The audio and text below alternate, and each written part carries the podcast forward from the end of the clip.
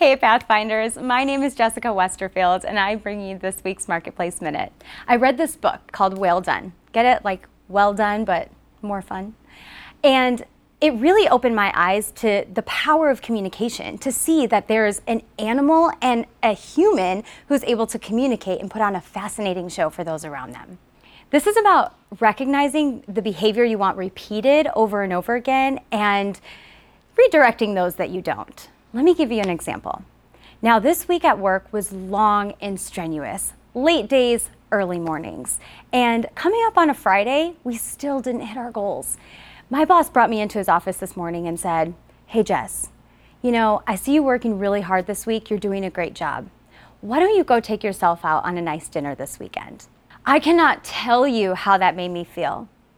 Because I was honoring the goals and expectations that were set to me on an, ex- on an activity basis, he rewarded the fact that the results will come. Maybe not right now, maybe they'll come next week, but I want to recognize what you did today. Now I want to challenge you.